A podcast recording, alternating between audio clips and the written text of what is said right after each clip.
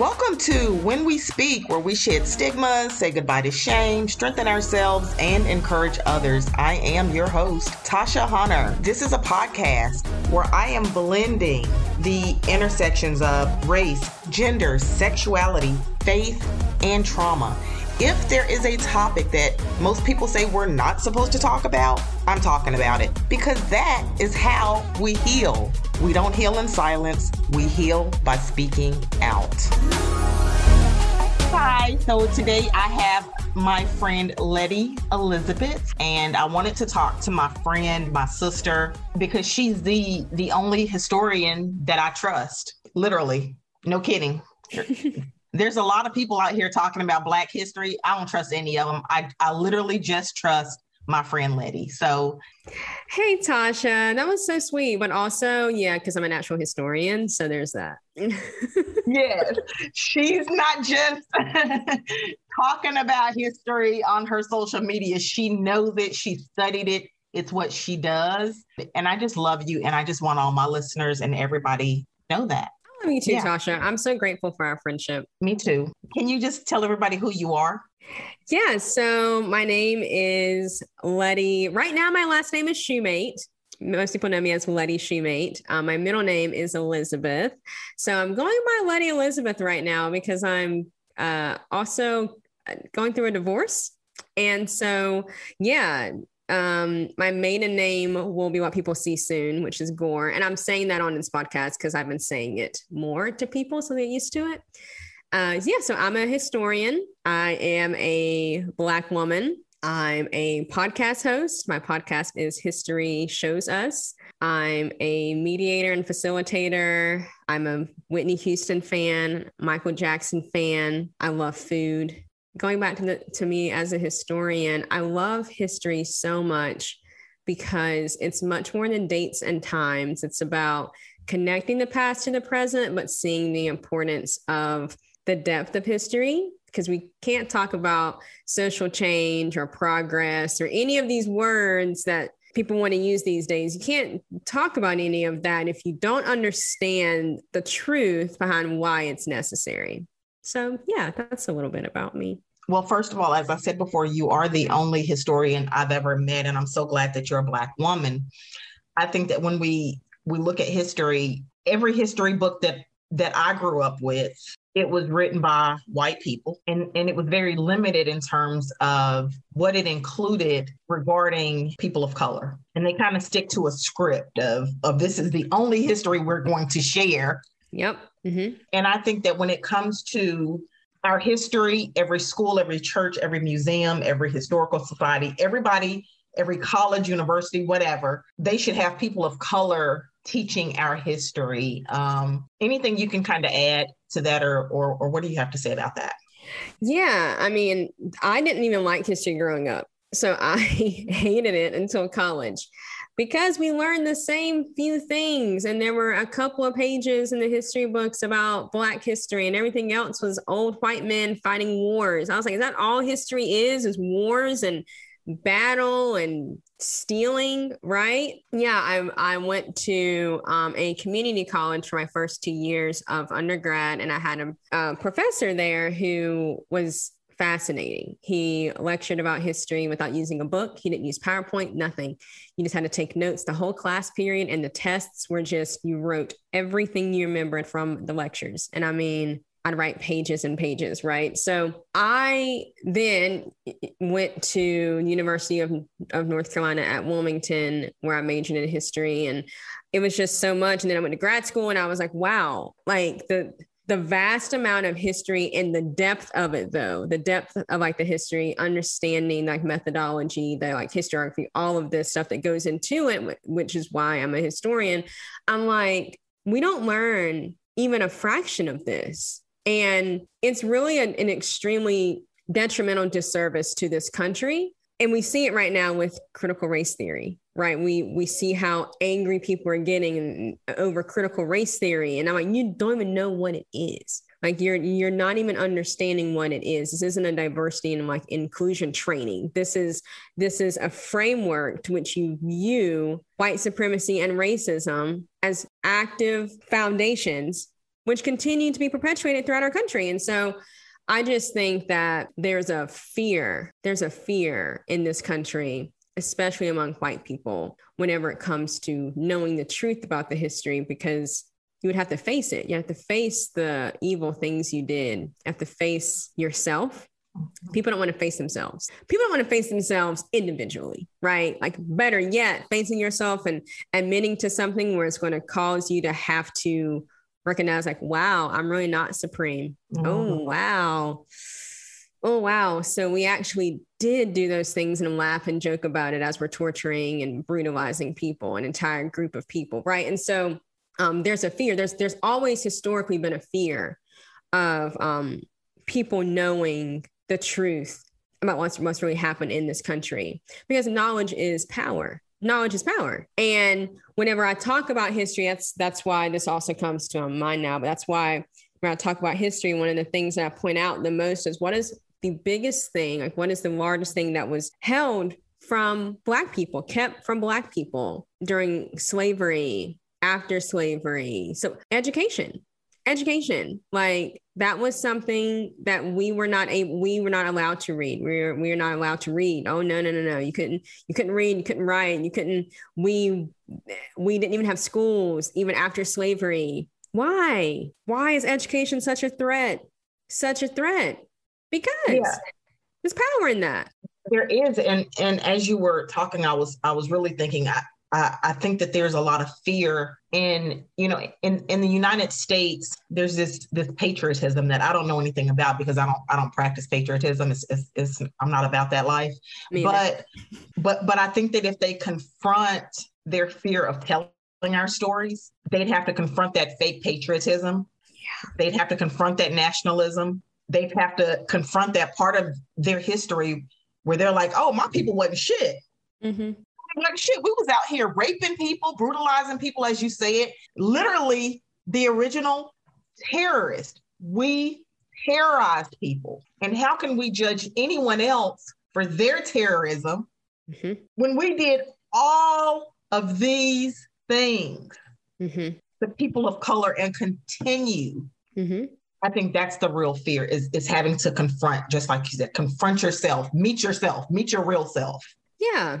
Definitely. And then too, whenever you were saying they would have to see like, oh, so we were actually the like real terrorists. That's the thing. Is like they don't they don't want to see it, right? I'm like, y'all don't want to see it because there's a reason why you had to create this derogatory image this dehumanizing image of black people and of indigenous people because it would allow your whiteness to be at the top right? Like it would allow you to be superior. And so there and that and that gets passed down. These ideas get passed down in every way and in every sector of this country. Ways people don't even think about. And it's just you were talking about patriotism and nationalism, right? And people want to say, oh, patriotism, and we just love our country. No, no, no. You love white people in this country. You love white supremacy because patriotism actually is nothing like what we're seeing it, it displayed as. Patriotism isn't how many flags you can have on your truck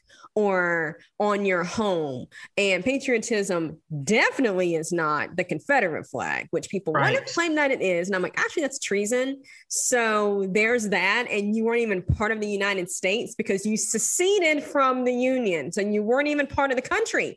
So when people talk about patriotism, they're flying this like Confederate flag and they're flying this American flag. It actually makes me laugh because it's completely wrong. It's not an opinion, it's an actual fact. Like it was treason. And so, how are you going to fly a flag where you, for a country that you weren't even a part of? Right. Right. And mm-hmm. it, it also, Tasha, makes me think about what happened in January this year, what, January 6th, whenever the white supremacists, white racist people, and not just them, because there are a lot more of them, storm the Capitol, right?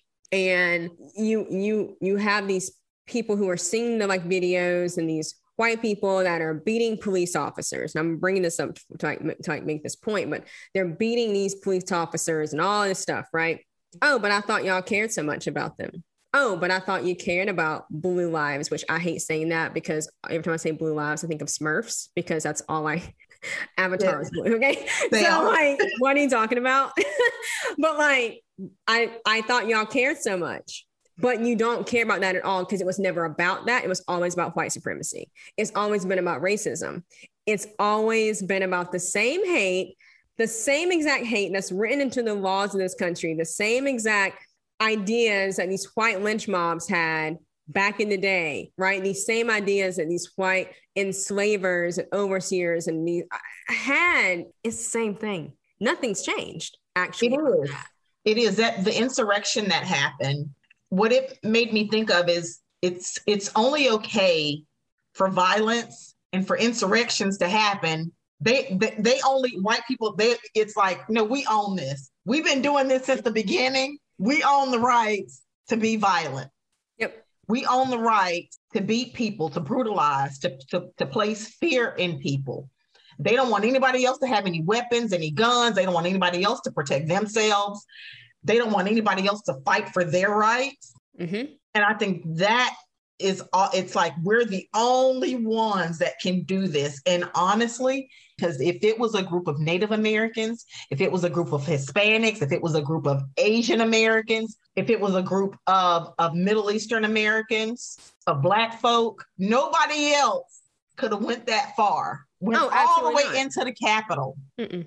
Absolutely not. No, absolutely not. Because last summer, that those same Capitol steps, that same Washington, D.C., whenever you had thousands of people protesting because black people are getting murdered. People are literally getting murdered because they're black and they're breathing okay? You they they had like national guard there. They they had soldiers there and it was armed militia because people were exercising their rights to do what they were doing like to to protest that's written into the same exact constitution. People want to act like they love so much. No, you don't. You actually don't love that at all. What you love is the power that you've allowed it to create for your white self. That's what yep. you love about it, right? The these these neatly wrapped lies that you want to tell yourself within this white supremacy box.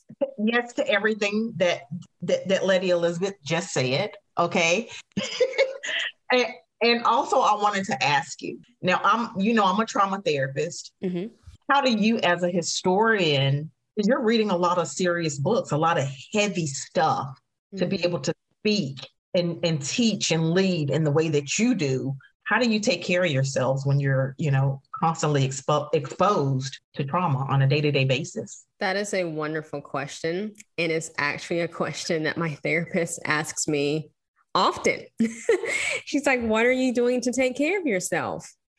And it's something, honestly, Tasha, I've had to start figuring out how to even incorporate and prioritize because I wasn't taught that growing up. I, I didn't see that growing up. I all I saw growing up was you you have to keep going, you have to keep going, you have to work hard, you have to work hard. I didn't see my mom rest I didn't get the opportunity to understand that you can you can still fight for what you want to fight for and do what you want to do, but you can also rest and you need to rest, right? I didn't see that. Um, my dad, uh, he retired. Uh, he used to work in Washington, D.C. He retired in 2001. He was 55.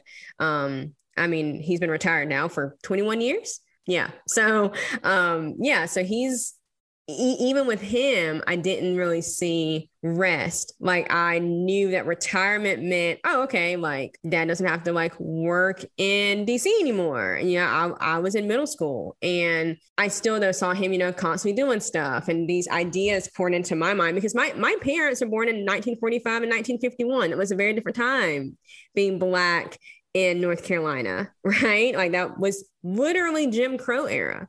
And so I've had to figure out why I place so much value on productivity and how that's tied to what I think my worth is and where that comes from within myself and my own childhood trauma. Whew, and that's a lot. And and ancestral trauma, right? Yes. Yes, it's it's a lot. Yeah. and and that's I think another thing with me too is not only am I seeing it within myself, but I'm also reading about it and I'm applying it and I'm like, oh, wait, it's because we collectively as Black people have never been given the chance, have never been seen as deserving of rest, of deserving of good things.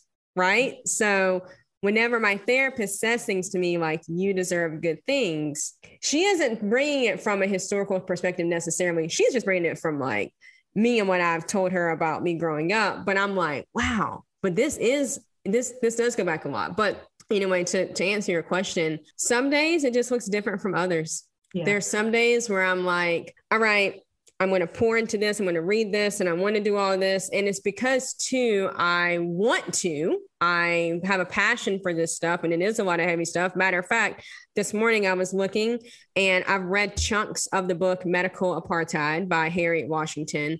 And I've read some of Killing the Black Body. There's like other book, but I haven't read them front to back, like cover to cover. And there's another book I have that's right here beside me, which is about the rape and enslavement of Black men. That's what the whole book is about. It's history book about that. Hmm. Right. And so I read a lot of heavy stuff because I want people need to hear this stuff. But I hmm. know I need to be prepared for what that's going to do to me. Yeah. And, right. And so there are days that I binge watch Netflix yeah. for hours. And I'll be honest about that. There's just days that that happens. There's days that I, yeah, I'm scattered or I'm overwhelmed or I'm like, why, why can I get it together today? It's like, well, Letty, because you did all this stuff yesterday. Like you did a bunch of reading yesterday. It, it stays in my body. And it does. And, I, and then I think too, the last, since October last year, do, like trying to do the work as a self-employed black woman historian in this country and then separation whole host of things right Un- unpacking stuff unlearning stuff that was a lot. And so earlier this year, there were a couple months where I didn't do things I should have been doing or should have been doing. And I'm going to say should have like that because we put a lot of shoulds on ourselves, right? Like, oh, well, I should be doing this. I should be doing that. Why? Who told you that your worth is tied to all of the things that you check off of your list? Who told you that? And I'm asking that like now, not to obviously get an answer, but I'm saying that because that's a question my therapist asked me earlier this year. And I was like, damn, Damn. I think that's the real trick of the enemy if we if we want to be real about it. I remember as you're talking, and I would prod myself, and I've got this many PTO days. I've got this, you know, oh, my sick days are stacking up, and you know, I don't even use those because I don't ever like get sick. I've got this much vacation on the books because I never took a vacation, like maybe like once a year. I would pride myself that they like worked my ass. I wish I could tell my younger self, girl, take your PTO. Mm-hmm. Why are you saving it? Mm-hmm. And then you lose it when you don't take it. It doesn't roll over. Right. Right. like, and I, I used to pride myself like, oh yeah, you know, I worked 12 hours today. Mm-hmm. Why? I used to pride myself, well, you know, I'm salary, you know, and, and and this is how much I make, and I make good money, and and well, you know, it's okay if I work on the weekend, you know, it, it's it's fine, you know, it needs to happen. That is the real work of Satan, just for anybody listening. Yeah, no, but that's that's real, and I feel that because I work in corporate America for a a little bit. I've done so many things actually job wise. once I start once I start talking, people are like, "What?" I'm like, "Yeah, I've done so many things." But like, I yeah, I was in corporate America for two and a half years. It was a very long two and a half years. It was yeah. very long. It was definitely long, not just for because corporate America, but two because it's not what I wanted to do. I was working at a pharmaceutical company, but here in Wilmington, North Carolina, like I was working there and then I was teaching history at a community college on my lunch break because I didn't make any money as an adjunct professor. You didn't make any money. You you made money for time in the classroom. No grading, no nothing else, right? So I I was like, well, bills got to get paid. And yeah, so I too did that, Tasha, where I was like, oh, I have all these PTO hours. I have all this time saved up. I don't, but I'm just going to save it because I'm a good worker and I am this and I am that. And I was the second year working there, I was so burnt out. And I was like, what am I saving this for? What am I saving this for? And also, here's the other thing too with this is being one of the, oh, I don't know, seven Black people in my department in the clinical department like and i'm sitting here pushing paperwork doing grunt work that's what a lot of us did here i am busting my butt because i have this internalized idea that as a black person i need to work harder so then they can't yes. say that i'm lazy or yes. they can't say this or that like i would go to work every day with like my hair looking right dress nicely. And here I am looking around, and you have white people, and I'm going to say this white people coming in, half ass doing work, really not doing, I mean, really not even looking professional. And I'm going to say that. And I wearing they flip flops to work. listen, like honestly, and then like out here just doing things that I was afraid to do because yes. I thought I would get yes. fired. and they're it. the ones getting the raises. They're the ones getting the raises. They're the ones getting the freaking promotions. And I feel like I have to like keep proving myself in because I don't want to lose my job because oh, but but maybe they'll look at me as a black person and have this stereotype of me, right? So there's oh my gosh, like that working in that office where I was, hundreds of people work there. It I went to work every day, always looking for okay, the next thing, the next thing. And I thought, oh, well, yeah, I'll do this extra thing because it's transferable skills. I can put it on my resume. But I was always being asked to do more. Mm-hmm. And just working, working, working exhausting myself and I'm seeing my white counterparts do way less, like not even half of what I was producing and bringing to the table. Just my natural intelligence being in the room, offering what I offered. And they i mean they were going to the beach they were going to the lake. They, they were having a good time taking their pto but we have this pressure as black people to show up as a good black person you know there's there's this thing that we that that i used to say myself you know you you have to be you have to work harder you have to show up better you got to do all the things better right? And that is another lie of the enemy. No the hell i don't I can show up authentically. We have to unlearn that. Mm-hmm. That's white supremacy that's in our in our bones, in our genes. I don't have to keep producing because at the end of the day, black people, we're the ones that's suffering. And yes, yes, God, yes to all of that. Yes, it is white supremacy. And it also makes me think about like where that comes from historically and not just not just, I mean, yes, trauma, definitely for sure, but specifically I'm thinking about how Black people were not allowed to be idle. You know, people don't know that. like we weren't allowed to just not have a job. You you weren't allowed to be walking in town. This is after this is after slavery. This mm-hmm. is like this is I'm I'm I'm talking 1930s, 1940s, 1950s. This this this isn't only pre 1900 I'm talking about. We were not allowed to just be walking around and laughing and joking during working hours, right? Yeah. Like, so you had to be headed to your job or you had to um, show proof of, of employment. Or mm-hmm. if you were at a job, we were already worked harder, right? We, we, we were already enslaved in many jobs, re enslaved doing many jobs um, because the country did whatever it wanted to do to us um, after slavery, and we had this we had this mindset of okay, well, if I do this better, if I do this more, then they'll see and they won't hurt me, or they won't hurt my family, or they won't come after. Like so much for survival, and these ideas were passed down generation to generation. And I'm gonna say generation to generation and also say not a long freaking time ago. Okay. Like not long ago. People have this idea that this was so long ago. And I'm like, no, it wasn't. No, it wasn't. And it's just me recognizing and realizing how much like my parents internalized that stuff. Mm-hmm. But they had to do it. They they had to do it for the time that it was um my my grandparents had to do it and i feel like we're at a point now where a lot of us like we don't have to it's it's still risky right mm-hmm. it's it's still risky and i feel like when we or at least for me i can't speak for all black people but for me it's like yeah i am actually going to take a nap today and do my small part at resisting white supremacy and i say that because there are people who are taking bigger risks, who are leaving these bigger jobs because they're not being valued, not just as people, but as Black people, right? Because we, we have to deal with so much in the workplace. There's so much that we have to navigate racism and oppression and different microaggressions and all these things, right, that go into our mental and emotional state at these jobs. And then people wonder why we're like dipping out. It's not just because people don't want to work.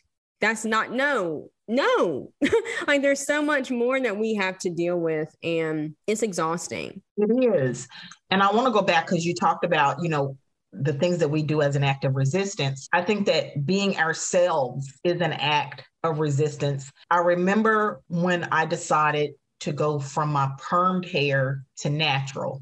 And my immediate thought was, oh my God, what are people going to think when I show up to work with my natural curls? Mm-hmm. When I went from just my natural curly fro to, which was a beautiful afro, oh my goodness, I miss it. Now I have locks. And I remember thinking, oh my God, what what are people going, what are they gonna say?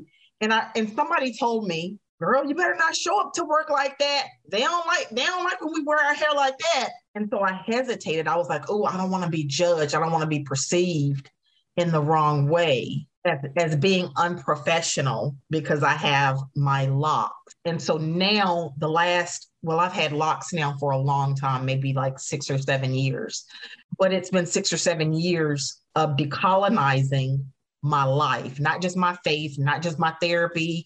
So I wanted to ask you, how do you show up authentically and, you know, kind of what, what keeps you going in terms of showing up authentically? Yeah, the biggest thing that keeps me going, first thing that came to mind is the fact that people before me, Black people before me, couldn't do things like I'm doing it, right? Like, I am going to speak up. I am going to say things to white people um, I am going to advocate for myself because my mom's told me stories where she couldn't do that. Right. Um, like my my dad could do that. Like they had to say they had to not look the white man or the white woman in the eye, and they had to not look them in the eye, but still say yes, sir, and yes, ma'am to them as grown people. And you want to know something? that's the stuff where I'm like, I just refuse to, I refuse to put myself in this box where my value is only seen um, with how much respect I give to white America, right? Like that's that's the thing. This this isn't about manners, right? This because I was raised to say yes, yes, ma'am, no, ma'am, yes, sir, no, sir, to anybody. Um, didn't matter what race they were. It was a matter of just these are manners. This is respect. Um, at least down here in the South, right? But it's different whenever it was um historic like the the historical reasons why black people have always had to do that to white people. And i was like i'm not no like we've been dehumanized so much. And so whenever i can speak up or whenever i can go on the news and i can give this interview and say what i want to say about this racist thing that's happening yes i will say it. Because there was a time whenever we would be we would be killed for that right? We, we, we would be killed for just testifying in a court case just yeah. Um, on something that happened to us, testifying. Mm-hmm. Yeah. Yep. Something that happened to us. We yeah. we would get killed for it. Um, and so for me, there's there's that. There's understanding the the historical importance and how I see it. Uh, that's one way that I show up. I also just show up as my authentic self because I've come more into knowing that I'm still becoming like I have not reached the final destination of who I am. This is not, no, like not at all. And we're fed this BS idea growing up of, oh, well, you're going to have it together by the time you're this age or that age. So we put these, these ridiculous, these ridiculous expectations on ourselves. And then we're disappointed when we don't meet them. But whose expectations were they? Who told you you had to do this by this age? Who said that? Because I'm 33 years old. And if you had told me at 28 I'd be getting divorced at 33, I would have called you a liar. I would have called you a liar to your face. But you want to know something? I'm a I'm not static. I'm a dynamic person. I am allowed to change. Yes. right? Yes. Like I am allowed to change. I am allowed I should be evolving. I sh- I should be continuously evolving and for me that has helped me see how to show up as my authentic self and um, that is speaking the truth about history. Uh, that is understanding why this is my calling. This is my purpose. Um, are are there days sometimes where i wish i only cared about math and i lived in a hole sure because this this is heavy to like carry right? This is heavy to carry but i know my my faith in god how much god has done for me and how much god has blessed me. And i don't just mean that to sound all hunky-dory and rainbows and sunshine because that's not what obedience is. That's not at all what it is. And if people who are listening are those who do believe in God and I'm someone who came from growing up in a Christian household, but also in a Christian household that was not rooted in this BS white supremacist idea, right, of Jesus. Like, no, I I learned that Jesus was a radical and racial justice mattered and all of these things. And so with all of that, I also learned the importance of doing what you're called to do. In that in that along the way, as long as you're doing it with good intentions for the right reasons and you're trying. And trying sometimes means that you just kind of try to survive and you don't really do what you're supposed to be doing anymore, but you're going to succeed in the way that you're supposed to. And that doesn't always mean it's going to be this big celebration and all this stuff. That's not it because we have to go through life. And life is just, people probably seen this picture of like the person riding the bike and there's like the hill and then like the valley and all of this. And that's, that's what it is. It's nothing is linear right? And that's something nothing is linear. Exactly it's, right. It's yes. not. It's not linear. Life is like even history isn't linear, right? And really just my whole journey is helping me see how I want to show up as my authentic self. But also like my authentic self can just be sometimes a little quieter than it was in some places before because now I'm realizing like why I was trying to do something and who I was really doing it for. It wasn't for me. And so just unpacking past trauma. Um, therapy has helped me a lot. Know what it feels like to show up authentically, pay attention to my body and that kind of stuff. And yeah, and really, I mean, this is my passion. Like what what I'm doing is my passion. The the work I do is what I want to be doing. And if I'm not showing up authentically for me, I'm just lying to myself. That's it. We have to decolonize our way of thinking, the way we live our lives, because as you said, our ancestors couldn't. They right. were just trying to survive. Mm-hmm. It mm-hmm. was life or death for them every single day, every minute of the day. So we get to do in this lifetime all the things that they could not. So it's really important that we show up as the people that God designed us to be.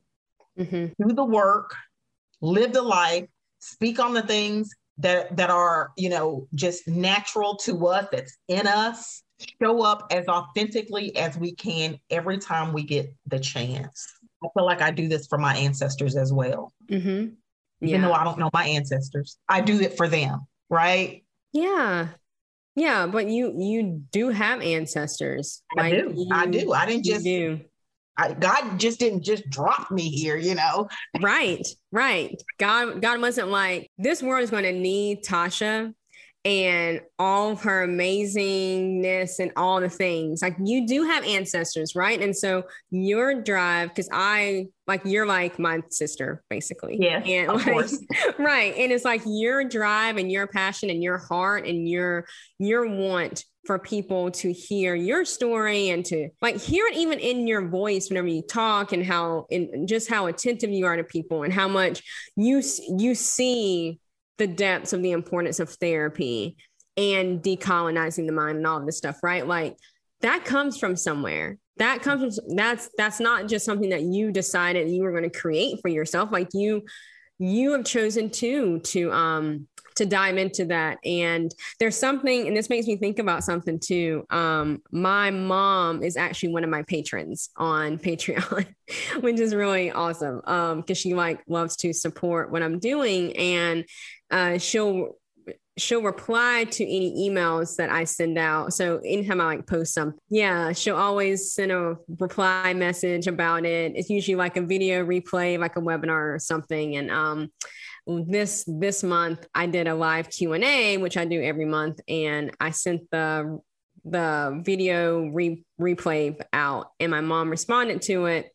And she said something about like how wonderful it was. And she said whenever I watch you on your platform you remind me of what your grandma used to tell me her grandma used to be like. Because I'm actually named after my maternal grandma her name was Letty.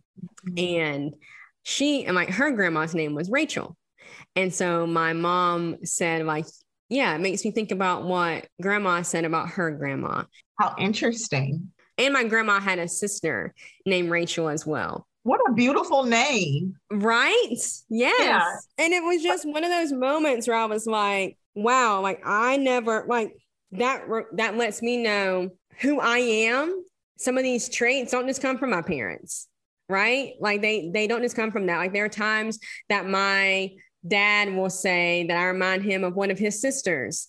Um, like one of my aunts, like I have an aunt, I have two aunts that have passed away on my dad's side both of them are who I remind my dad and my mom of the, the like most, right? And so knowing and understanding too that our ancestors are with us all the time. And when we say that, you know, people are like, oh, like ghosts. And I'm like, no, there's a there's more to spirituality than Christianity. I'm gonna leave that. Say it again, please. Say it again. there is more to spirituality than just Christianity. There you go. like I need people to understand that, right? And so for me in those moments, that's also this that helps me show up as my authentic self is to know that I am not only honoring my ancestors, but I am stepping more into who I'm supposed to be. Because when we talk about legacy, that's mm. the kind of mm. legacy that I think about. Just yeah. just because people can't see it, I mean that I don't feel it. When I listen to History Shows Us, hear both your your purpose and your passion and it it honestly feels like for me in my work and in listening to your voice that it's like the ancestors are pushing you and saying yes girl. Yes speak on it. Yes just teach on this you know give the people you know what they need. Tell them about us right? Mm-hmm. um and so i hear i hear love i hear righteous anger i hear all of that. When black people listen to your podcast or listen to you speak wherever you're speaking because you're all over the place. We know that, right? so, so if you haven't heard about Letty, you will because she's literally all over.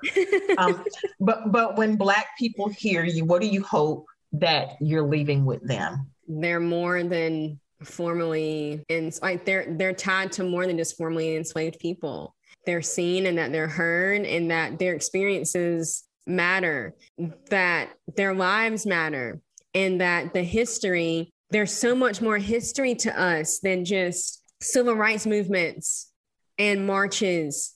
There's so much more to us than just that. There's so much more to us than just resilience and perseverance. Yes, there is that and that's the beauty and there is there is a strength to black culture. There's a strength to black people collectively that does not exist for any other race. I will say that to the day that I die period. That's just it. That may offend some people. And if it does, I really don't care because I have read it enough and seen it enough. And we are one of the only groups of people that have never been able to, to collectively pass as white.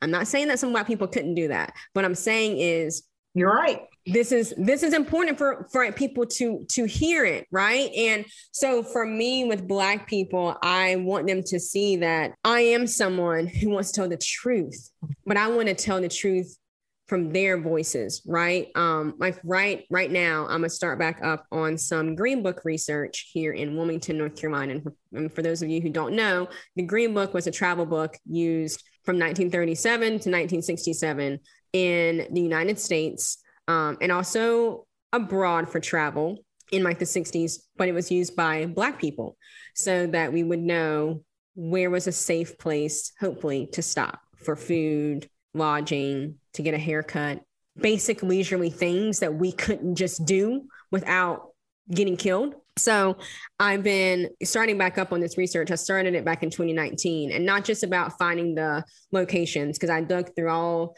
the green books that I could find on digital archives on online and a lot of tedious work, but that was the easy surface level stuff actually finding all 52 locations in the books.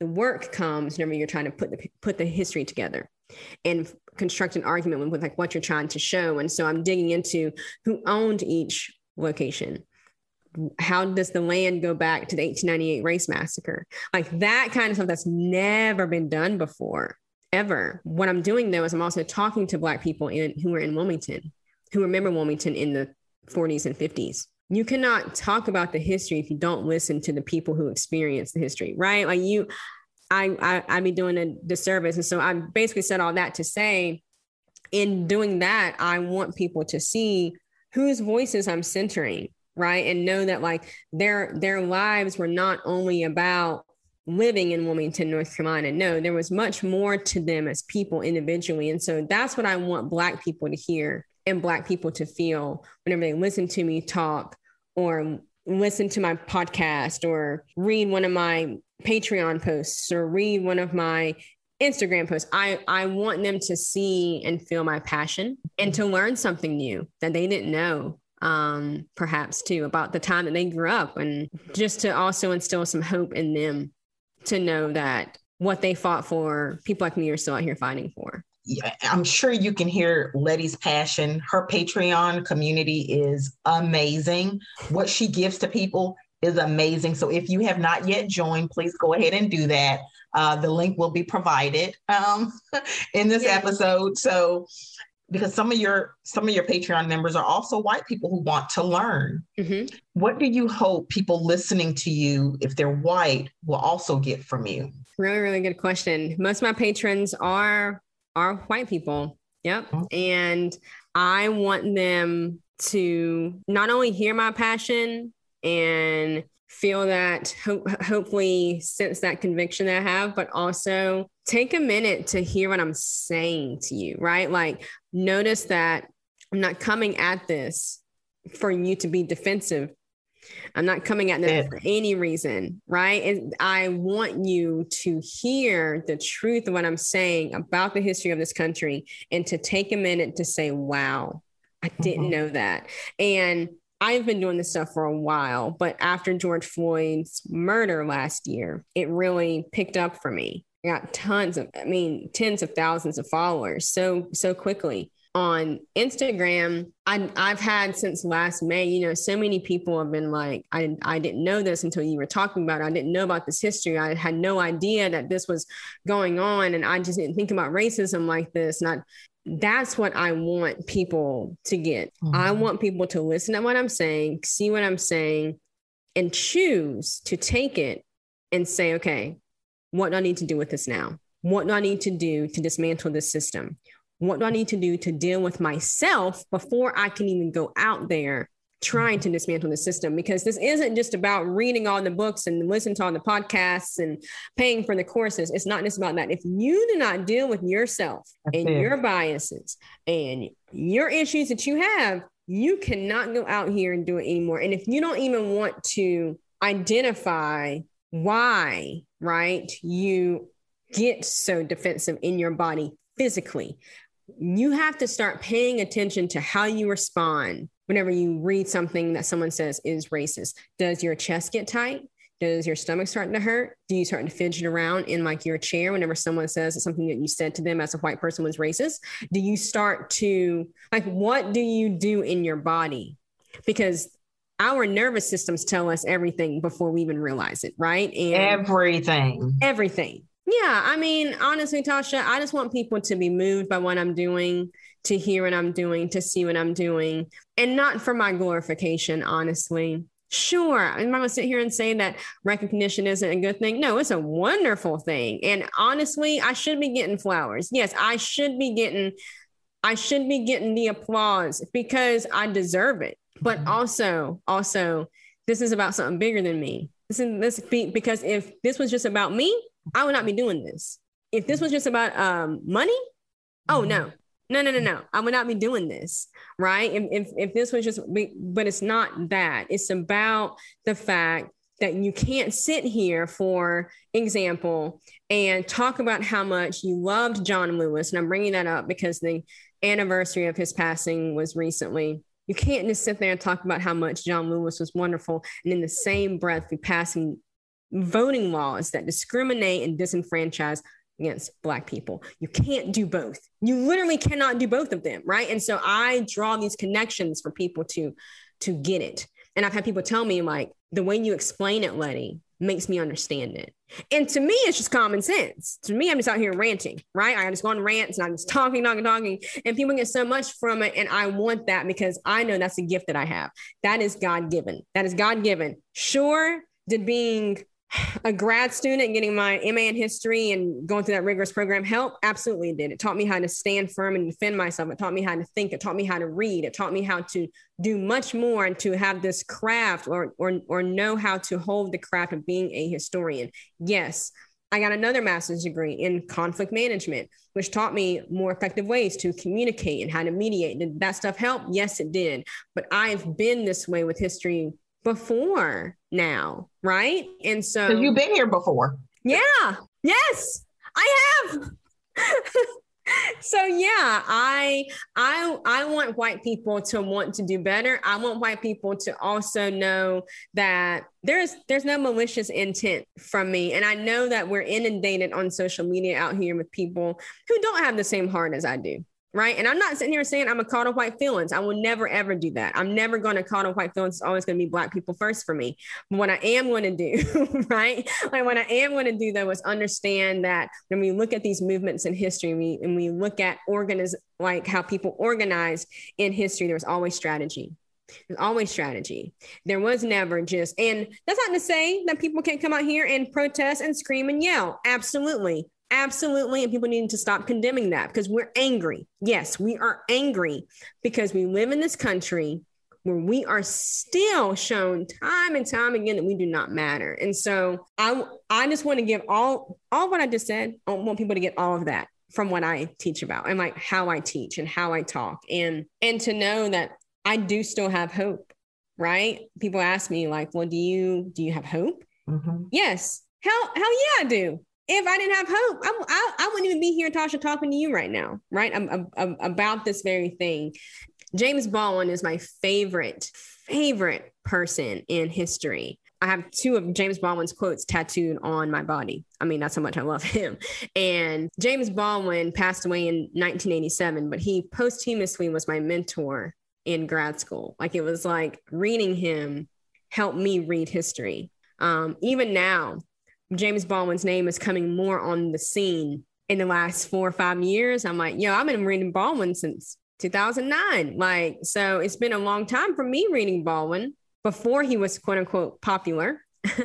and um, he is actually who, through his writing, he talks about bearing witness and what it means to to bear witness. Um, truly, bearing witness doesn't mean you you you just see something happen. It's mm-hmm. not it's not what it means. It means that you see it happen and you're convicted to do something about it. You you take that, you take what you saw, you apply it to yourself and you do something about it out here. Because if you don't do that, then you're not bearing witness. It is so powerful. Yeah, that's that's how I interpret Baldwin's bearing witness because he he continuously mentions it in in his writings, and this is in his writings before Medgar Evers and Dr. King and Malcolm X were killed. Because after they were killed, after they were killed by this country that today claims loved them so much. After they were killed they decided he his his writing started to change a, a little bit. He he got more he got more impatient got more frustrated. Um he expatriated from this country twice three uh, three times actually and lived lived overseas in um, europe. But baldwin talks about hope too is there a certain book? I have two of, of Baldwin's books that I've not read yet. Got them mm-hmm. from the Schomburg Center, which I know you just visited. Yes. Um, yes. The Fire Next Time and Notes of a Native Son. Yes.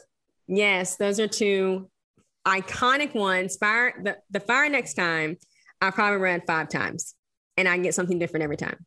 One of the most important texts of the 20th century one of the most mm. important. Yeah. And uh, there's so much of Baldwin too. Yeah. So there's The Fire Next Time. There's um people often ask me what books they should read by Baldwin. And there are definitely books. There are also there are also interviews you need to watch. Because, YouTube.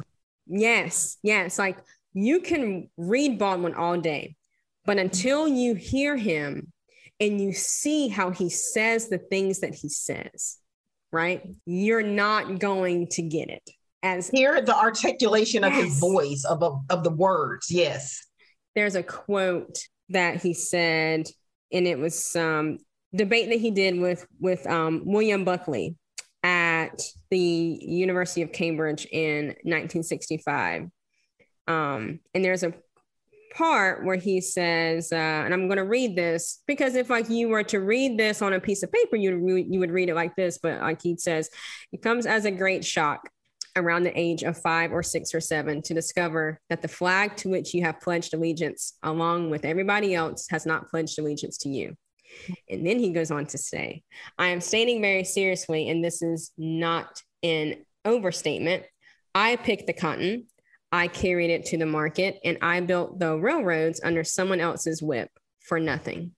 For nothing, right? So you read that, but if you actually watch the debate, he actually says it in a way I I, I can't even do it justice, Tasha, if I'm going to try. But he says, I picked the cotton, I carried it to the market, and I built the railroads under someone else's whip for nothing. For nothing. There's a difference. There is. There's a difference, right? And so that rage that Baldwin also talks about, writes about, that's the rage that I see in this country among black people constantly we're we're born with it we're born with it because it's passed on trauma oh another good question um, that just came to mind if you were creating like a justice league of some sort to like dismantle white supremacy um, and racism past and present historical figures who are a few of the people that you would definitely have on your team oh okay this is a wonderful question first person I can think of. Um, is there like a limit to like the number of people? No, just okay, whoever okay, comes great. to mind. Yeah. Yeah. So um, James Baldwin, obviously. Um, Stokely Carmichael. Yes. Um, Assata Shakur. Yes. um, Stacey Abrams today. yeah. Um, yep, Stacey Abrams today. Um, Bryan Stevenson. Mm-hmm. Uh, justice. Oh man, there's so many. God, there's so many. Um, you are literally covering every area. My goodness. Yeah. Um, Ida Ida B. Wells. Ida B. Wells would definitely be one. Um, I would also have to say uh, June Johnson and Fannie Lou Hamer. Mm-hmm. There's reasons for all of them. Have have reasons for all of them. Marsha P. Johnson. Those are just a few. What would Ida B. Wells bring to your team? Oh, wow. So Ida B. Wells at the time did something that should have gotten her lynched, which was the same stuff she was talking about, right? Ida, Ida B. Wells had this way of looking at, and I don't know another word for this, but predicting um, how lynchings were going to be happening in the country. She actually talked to people, right, who um, who cut bodies down off of the trees, right? Like she did that. She saw her friends get killed by white people. Ida B. Wells was um, adamant. She was fearless, and I mean that. Like she she was fearless in the in the face of white men, literally in the face of white men, like physically. Um, Ida B. Wells, her her Southern Horrors, um, what what she wrote, and for those of you who don't know that, it's you should Google Southern Horrors, and there's actually a part in it called Lynch Law in all its phases, and that writing is also what was used to help encourage the formation of the NAACP Mm-hmm. um, is also what was used to look at lynchings in America and to raise awareness about what was happening. It was also cited by members of SNCC and CORE, and it's still used today to talk about Black, like what happens to Black people. And so Ida B. Wells would have been a force, would be a force in it. Yeah. I literally, like, no kidding, have chills in my body, like listening to you talk about her. I feel like we need a whole Black curriculum. Can you please develop a Black curriculum for every fucking school in this US of A? I have actually considered, and, and I'm gonna share this here. I've, I've actually considered like like just creating something where it, it it can be or yeah, something like that, Tasha. I have had, Netflix had a thought. needs to fucking call you. That's all I'm saying. Can Netflix call you? right. Can somebody um, get Netflix yes. on the phone? I mean, really? Can someone actually do that? uh, Michelle, Barack, Oprah.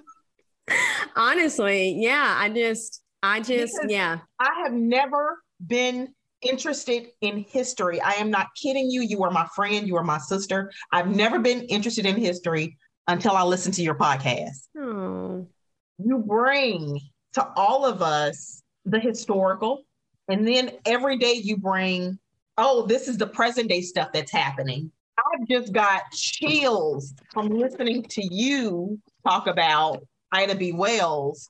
And that is what we all we need these lessons because I just I didn't know all of that. hmm yeah. Love you. That's all I'm gonna say. I'm I gonna, love you too. And yes, someone get me a Netflix deal. Yeah, because this is the history people just don't know. I mean, people don't know this. And I'm just going to say it. I, I say it in a way and I tell it in a way that makes people want to learn it. if you're listening to music and you want to move your body, what kind of music are you listening to? Oh, I'm listening to like, it depends on, okay. So I'm, I'm listening to like Michael Jackson, Whitney Houston. I, I want to dance with somebody is a song that I want, that is my go-to. I, I want to dance. I want to get up. That is one of those songs for me. Also 90s, like hip hop, but like 95, 96, 97, or we're looking at 2003 to 2006. That was also a golden age of music that people just don't appreciate enough for me. So yeah, and I I actually this morning was dancing Tasha to um Thot Shit by Megan Thee Stallion. And it was Speak on just- it. it's always it's just always a vibe. It's always a vibe and it's It always is.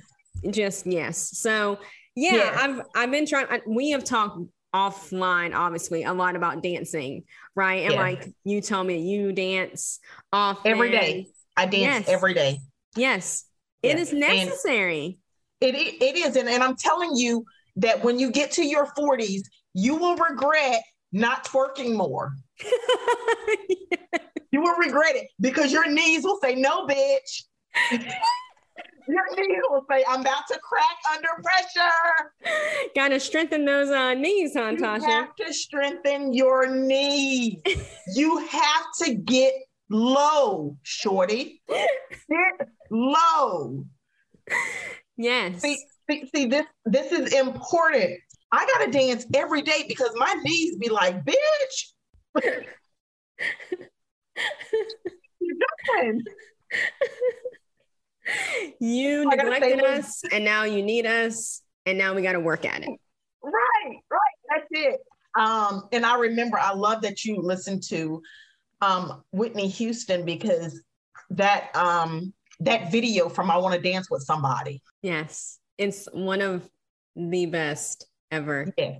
Yes, I love Whitney. I Whitney and Michael have gotten me through some days.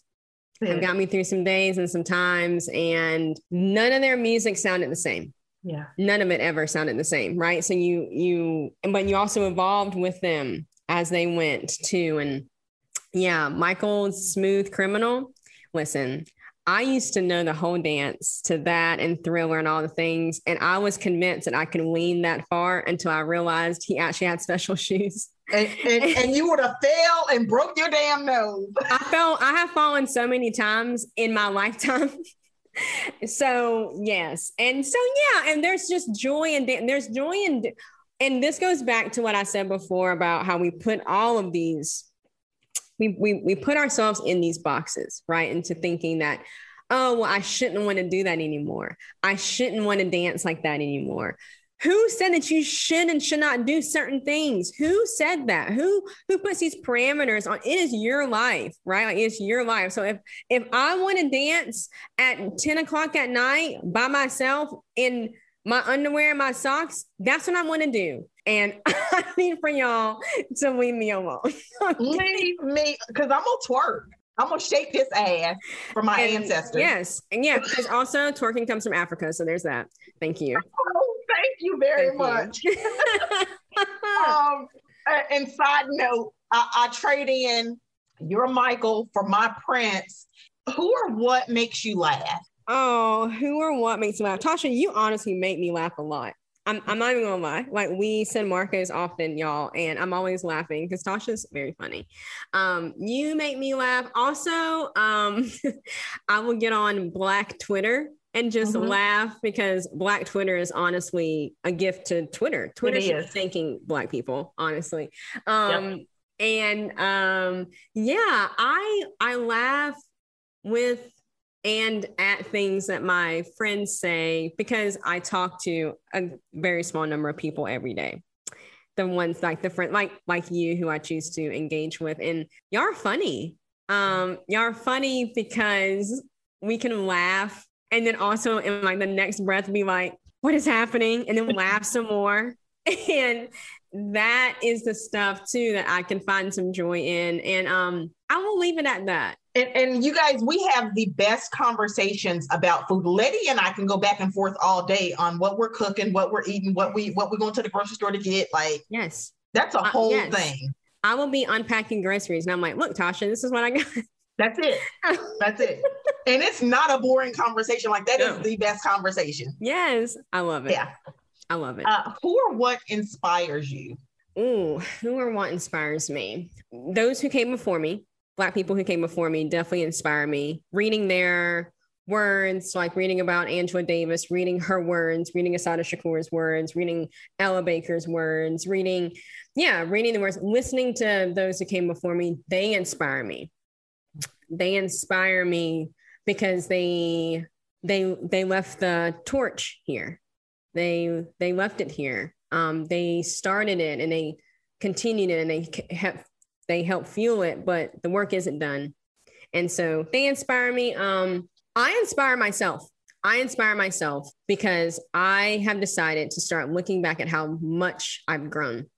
Yeah. Because we often including my, and by we, I mean me also in this, we often name everything except for ourselves whenever it comes to who we love mm. and who we care for. And I was watching, I forget what it was, and I was watching something one day, and this woman said, I realized, and someone asked me, who who do I love? I name everyone, I, but I didn't name myself. Mm. And so I inspire me because it's not about this energy necessarily of only I can take care of me and only I'm gonna be here for me. No, but that's sometimes a um, scarcity mindset. I am saying that because that's my responsibility to heal. That's it's it. my responsibility to be in control of my feelings. It's my responsibility to pat myself on the back on the days that I need to be reminded of look at how far you've come. Like, look at what you remember what happened this day, remember what happened months ago, and look at where you are now. Doesn't mean that you're necessarily where you want to be, but look at how far you've come. So that is so important. I think that's a whole love letter to mm-hmm. yourself. Yeah. It's turning that love inward and, and, really realizing, like, damn, this is where I was just a few months ago. Mm-hmm. Look at me now. This is where I was a couple of years ago. Look at me now mm-hmm. that growth is so fucking sexy like mm-hmm. yes mm-hmm. and and i don't know about you but i really feel like i am living the life and operating in my purpose thank you so much for being here today yes absolutely i've been so excited about this all week so Thank you for having me, Tasha. Honestly, I'm just grateful to share this space with you. Thank you for your energy and your time with this too, because you can be doing anything else right now and you're choosing to do this. And I appreciate you and I love you. I love you too. Oh, wait, for anybody that doesn't know, because everybody should know you, but for anybody that doesn't know, please tell everybody where they can find you. Yes. So on Instagram, um, you can find me at sincerely.letty. Um, also, my podcast is History Shows Us. That's on all the major streaming platforms. And on Instagram, you can follow the podcast at History Shows Us Podcast. Matter of fact, Tasha, you were on my podcast just a couple months ago. Yes. Yeah. It was Tasha amazing. Was it was podcast. awesome yeah. So plus you can find me. Oh, and on Patreon, which I know you're gonna put the link in the show notes. But Patreon, I have different tiers, six different tiers. People can financially support me, but you also get like lessons monthly from me, like history lessons, a live Q and A every month. Um, a Patreon webinar, and also do a book club. That's also three of the tiers. You can choose which level of like the book club you want to be a part of. Yeah, I basically like give y'all all this history knowledge on my Patreon. So that's it. So you guys support. Thank you so much, Letty. Thank you. Thank you so much for listening to When We Speak. Follow me on Instagram at Tasha Hunter LCSW. If you haven't done so yet, please rate, review, and follow me on iTunes and share it on your social media. If you want a copy of my book, What Children Remember, it is available on Amazon. Until next time.